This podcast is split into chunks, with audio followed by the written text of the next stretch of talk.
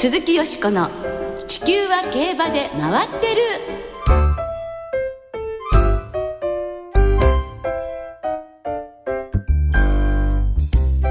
皆様こんばんは、鈴木よしこです。お元気でいらっしゃいますか？地球は競馬で回ってる。この番組では週末の重賞レースの展望や競馬界のさまざまな情報をたっぷりお届けしてまいります。今宵も最後までお付き合いくださいませ。今日ご一緒してくださるのは米田元興アナウンサーです。はい、こんばんは、よろしくお願いします。よろしくお願いいたします。いやもう G1 シーズン真っ盛りで、よしこさんもお忙しいんじゃないですか？いやもうワクワクドキドキの 連続ですからね。本当ですよ。楽しいですよね。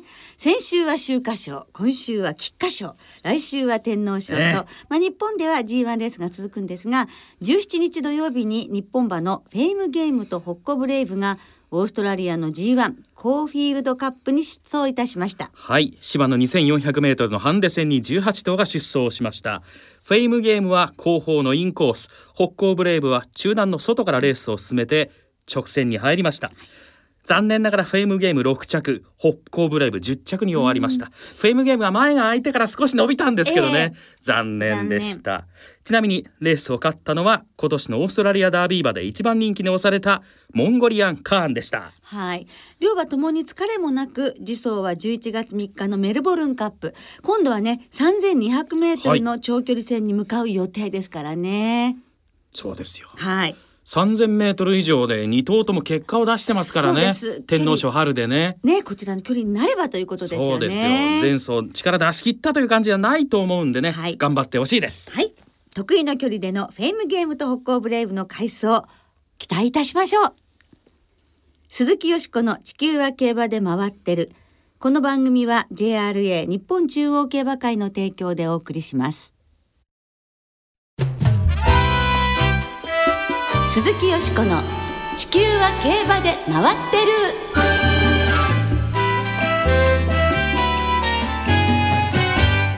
アイオリンエンターテイナーマグナム小林さんが語る競馬の魅力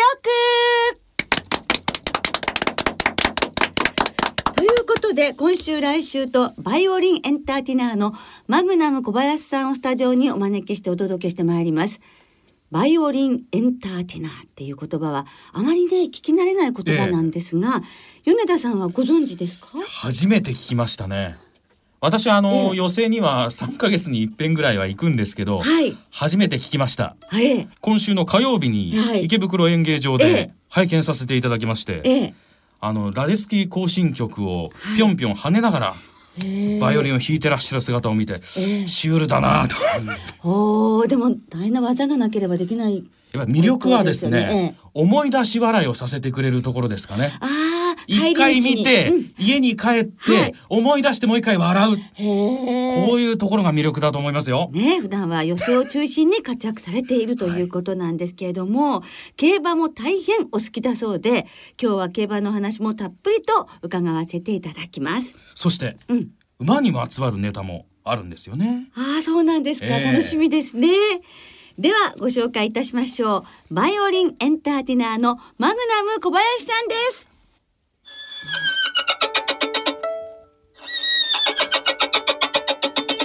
はい、バイオリンエンターテイナーのマグナム小林です。よろしくお願いします。よろしくお願いします。今のは、馬のいなだきですね。大丈夫ですかね。ラジオ的にいきなりこんなことやってわかりますかね。いやいや素晴らしいと思います。バイオリンでこんなことができるの。びっくりですよね。なんか繊細なタッチでしたよ。なんか素晴らしい。かすれるようなところから入る感じがね、いいですよね。音がね。本当に今日お忙しい中ありがとうございます。まずそのバイオリンエンターテイナーということで、どんな活動されているのか教えていただけますでしょうか？普段は寄席に主に出てるんですけれども、寄席でバイオリンで物の音のネタですとか、人の声を真似て出してみたいとかっていう。声？まずはじゃあやってみましょうかね。はい、お願いします。まずはコンビニエンスストアの入り口。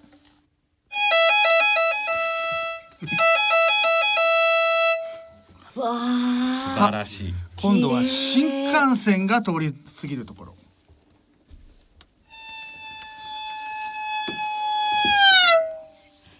こんな感じです。さっきシュールって言ったみたいだんだん分かってきましたねこれね、いやいやいやすごい。どうやって練習されたんですか。いやこんなことバカバカしくて練習できませんよ、やりません。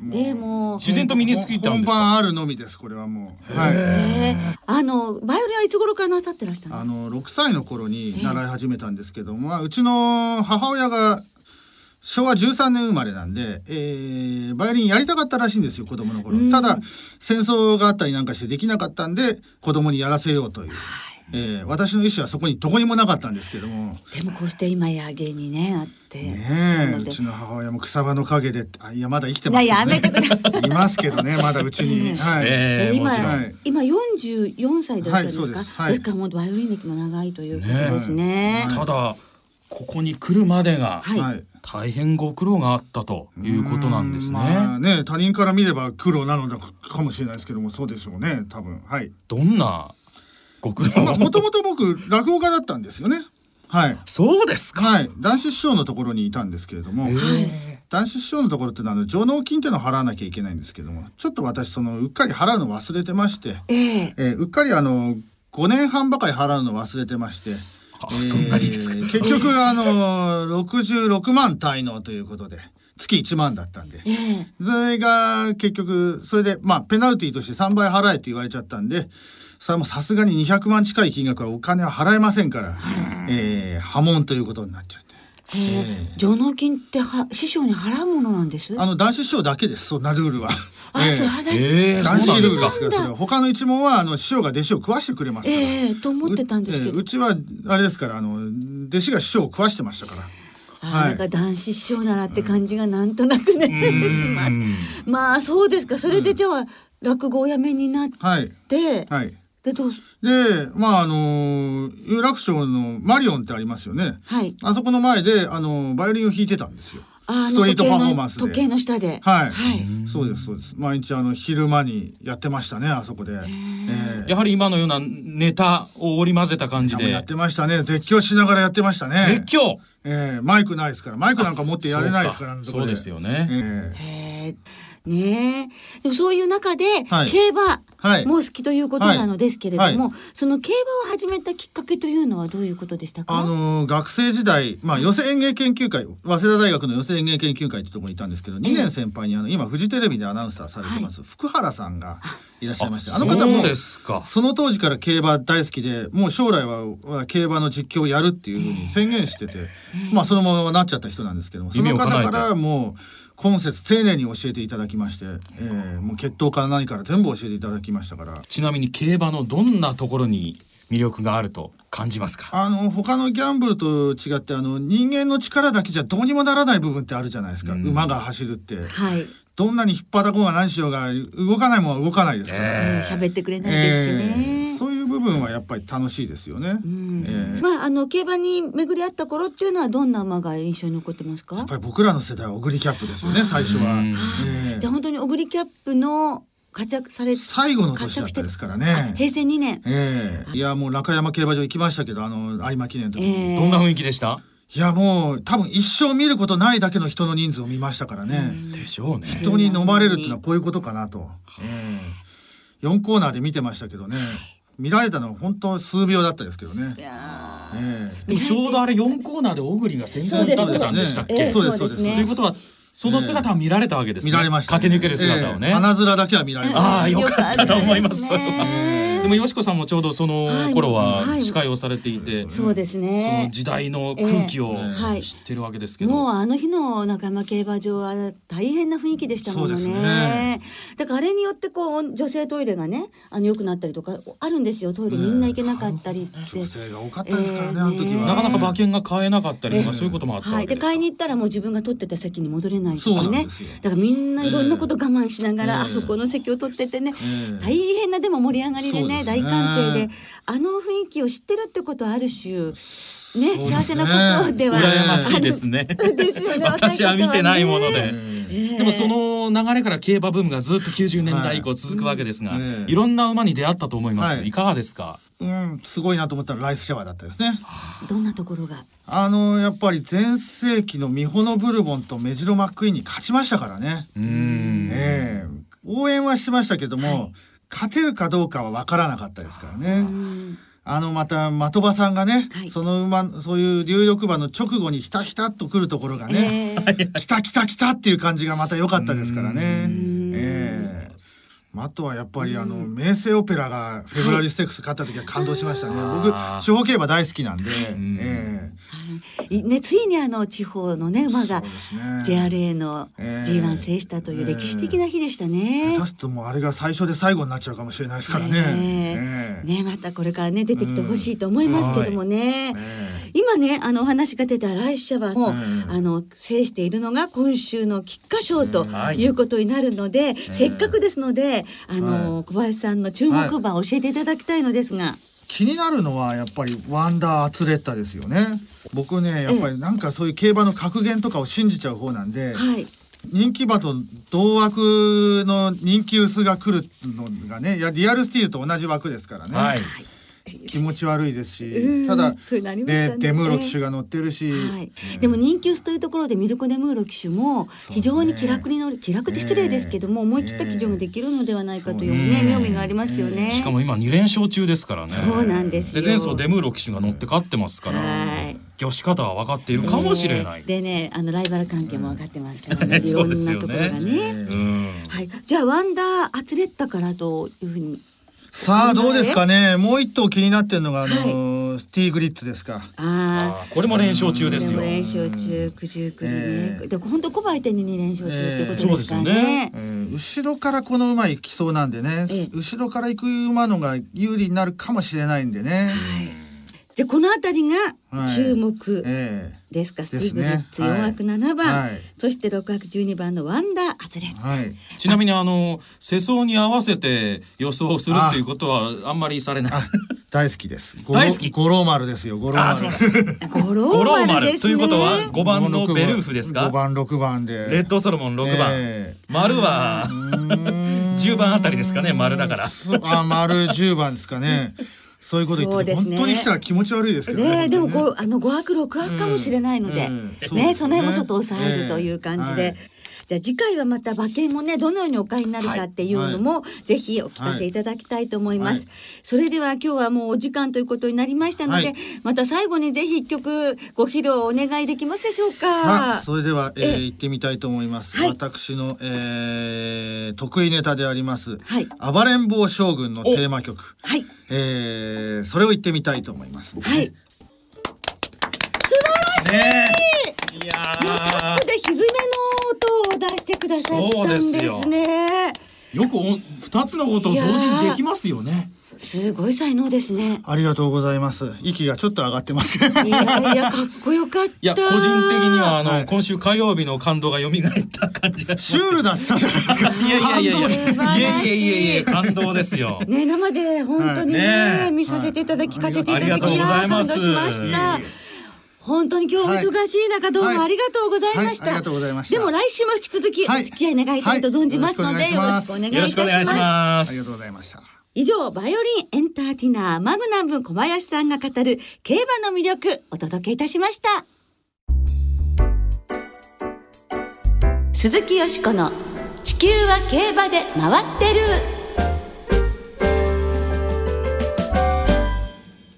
ここからは週末に行われる重賞を展望していきます。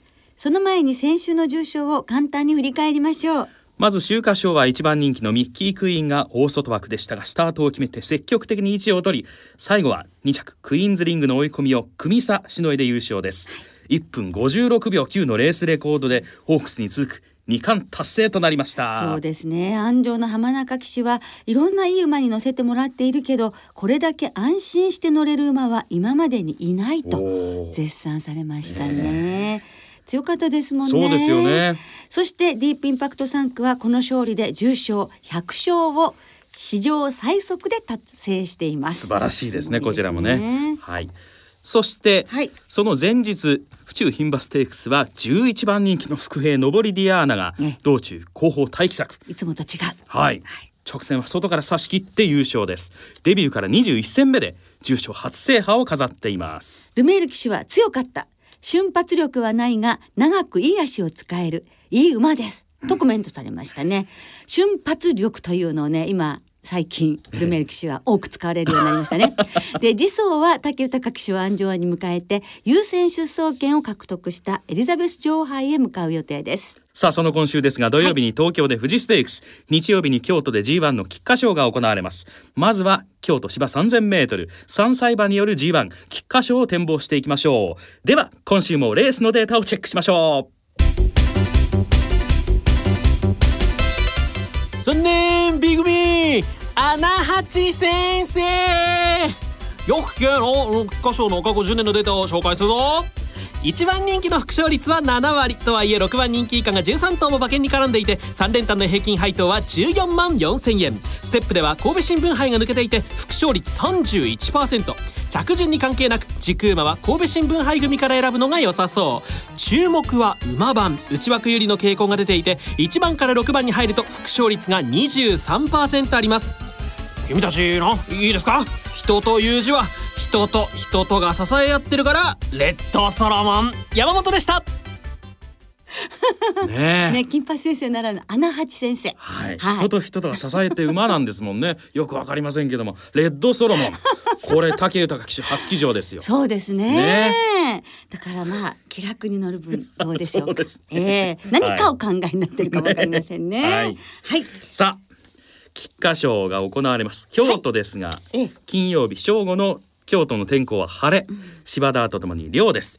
日曜日の京都は晴れ時々曇りといったところで、おしめりはないようです、2週間ないそうですからね、カラッカラですね、カラですね。さあ私はですね、セントライト記念2着のミゼエイリアン、やはり今回ね二冠馬がいなくて、はいね、ドラメンテがいなくて混戦模様じゃないですか。 まあ、そういう時は好きな馬を応援しようということで、関東馬はマンハッタンカフェ以来ないんです。だいぶ空きますね、5年ね、だから良いそろそろ関東馬がということで、この馬はですねダービーの頃から調教でしっかり動くようになって、走りの中にメリハリが出てきたそうなんですね。で馬自身が自信をつけたみたいだってね、黒岩陽一調教師がおっしゃるんですね。で背中が緩くて力がなかった体にだんだん芯が入ってきた、バランスが良くなって走行中の消耗が少なくなったので長い距離も走れるようになった今、状態もいいし 3000m 走るにあたってのリズムバランスもすごく良くなってきているので、楽しみを持って送り出します。なるほど、これはこのまま信じたいと思います。心強い陣営のお言葉といったところですね、はい、そうですね。スクリーンヒーローサンクというところでね、はい、母の父はエルコンドルも大好きな、なんか血統って感じなんですねそして対抗が北三ブラックですよ、はい、テントライト記念勝った馬ですね。そうですね、強かった。こういう混戦で何が勝つか分かんない時の楽しみは何ですか。今回は北島三郎さんがもし優勝したら祭りを歌うよと、秋晴れの京都競馬場に轟く祭り聞きたいじゃありませんか。何度も申し上げますがデュエットされたらいかがですか。それはね都合んちなんダメなんですけどそんな急に恥ずかしがらないでくださいよマグナム小林さんが暴れん坊将軍ね、演奏してくださったんですが、ね、暴れん坊将軍でですね、火消しの親方役で北島三郎さん、なるほど、辰五郎親方だったんですよ。結びつきましたね。そうなんです。でブラックの2枠ですよ。あ、黒い帽子の、はい、北三ブラックとミゼエリアンの一体一体もあるかなと思って、そこにやっぱリアハルの一体一体もあるかなと思って、ね、4番8番17番の3頭マレンボックスワイドもねって感じです。ブラック黒い帽子ですけど、はい、レッドソロモン赤い帽子ですよ。いかがですか。じゃあ進めてどうするんでしょうねじゃあ副賞少々、はい、無理しなくていいんで、失礼しましたね。いやいや米田さん、私はですね、タンタアレグリアにしたいと思います、はい、前走はですねちょっとセントライト記念早めに仕掛けたところがあったんで、それでゴール前後ろの馬に迫られてかわされたっていうケースがあったんで、今回はもうちょっとギリギリまで足を溜めてもらえば、足使えるんじゃないかと思うんですよ、出しはあると思います。そうですね、ですからはい、菊花賞でした。続いて富士ステークスを展望していきましょう、はい、芝のマイル戦 G3 です、はい、なお1着馬にはマイルチャンピオンシップへの優先出走権が与えられます。ではこちらもデータチェックです。そんねん B組穴八先生、よく聞けの富士ステークスの過去10年のデータを紹介するぞ。1番人気の副勝率は4割、2桁人気が9頭も食い込んでいて、3連単の平均配当は54万8千円。穴を狙いなさいこのバカ人が。ステップを見てみると京成杯オータムハンデかポートアイランドステークスが半数以上を占めています。年齢別に見ると4歳馬の副勝率が 35% と断然ですが、注目は3歳馬、5年連続馬券に絡んでいます。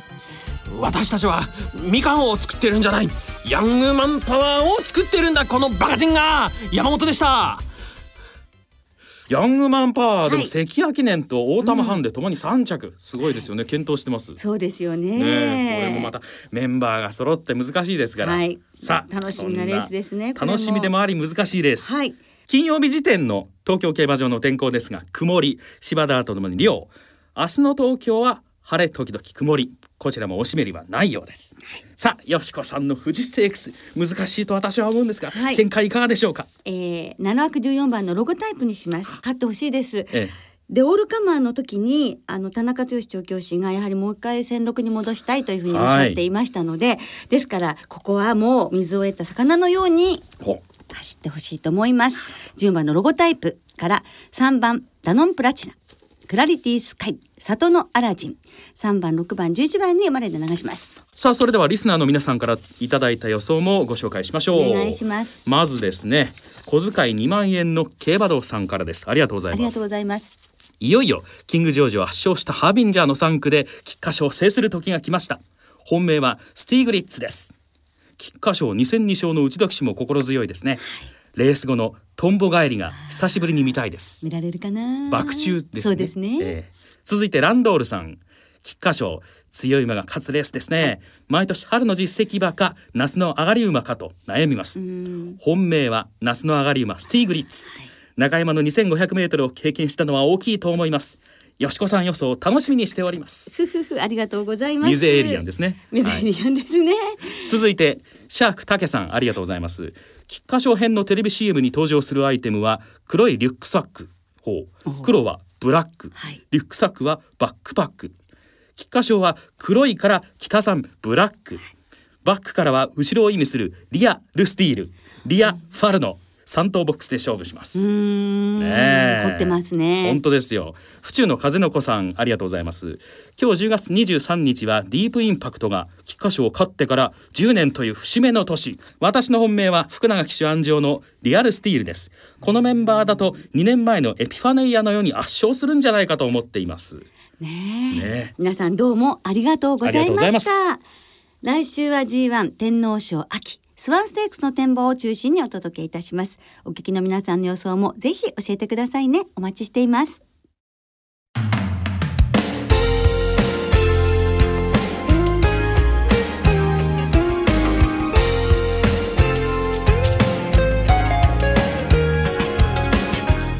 そろそろお別れの時間となりました。今週末は東京と京都、2週目にして最終週の新潟の3場開催となります。菊花賞当日の京都競馬場には俳優の山本浩二さんが来場、表彰式プレゼンターを務め、最終レース終了後にレース解雇も行います。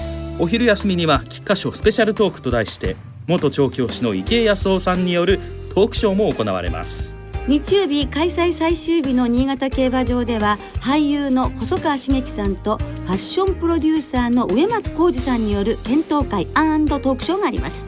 さらに最終レース終了後には芝コースが開放されます、はい、参加者全員に新潟競馬場50周年記念オリジナル砂時計がプレゼントされます。あら、おしゃれじゃありませんか ね、欲しいですね。本当欲しいです。では週末の競馬最後の一環菊花賞も存分にお楽しみください。お相手は鈴木よしこと米田元興でした。また来週元気にお耳にかかりましょう。鈴木よしこの地球は競馬で回ってる。この番組は JRA 日本中央競馬会の提供でお送りしました。